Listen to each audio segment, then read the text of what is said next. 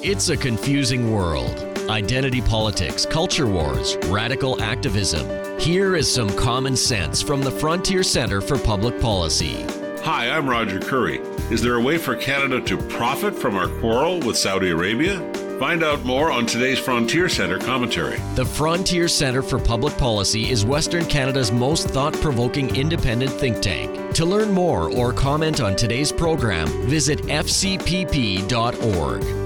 Earlier this month, Foreign Affairs Minister Chrystia Freeland went on Twitter to issue a statement of concern about the way the Kingdom of Saudi Arabia was treating a number of its citizens who were agitating for improved human rights in what is acknowledged to be one of the most repressive regimes on the planet.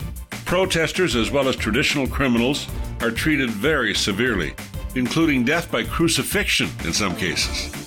In response, the Saudis exploded, expelling Canada's ambassador from Riyadh and recalling their own diplomats from Ottawa. They also canceled scholarships for Saudi students at Canadian universities and threatened billions of dollars worth of trade between the two countries.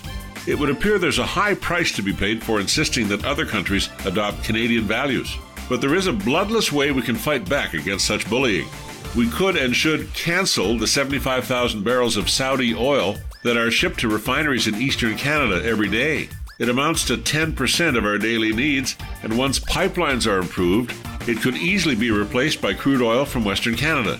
The Saudi kingdom would be the losers, and our prairie economy would benefit. I'm Roger Currie. Join the only independent think tank on the prairies next week for more thoughts on the frontier. For more on energy independence, visit our website, fcpp.org.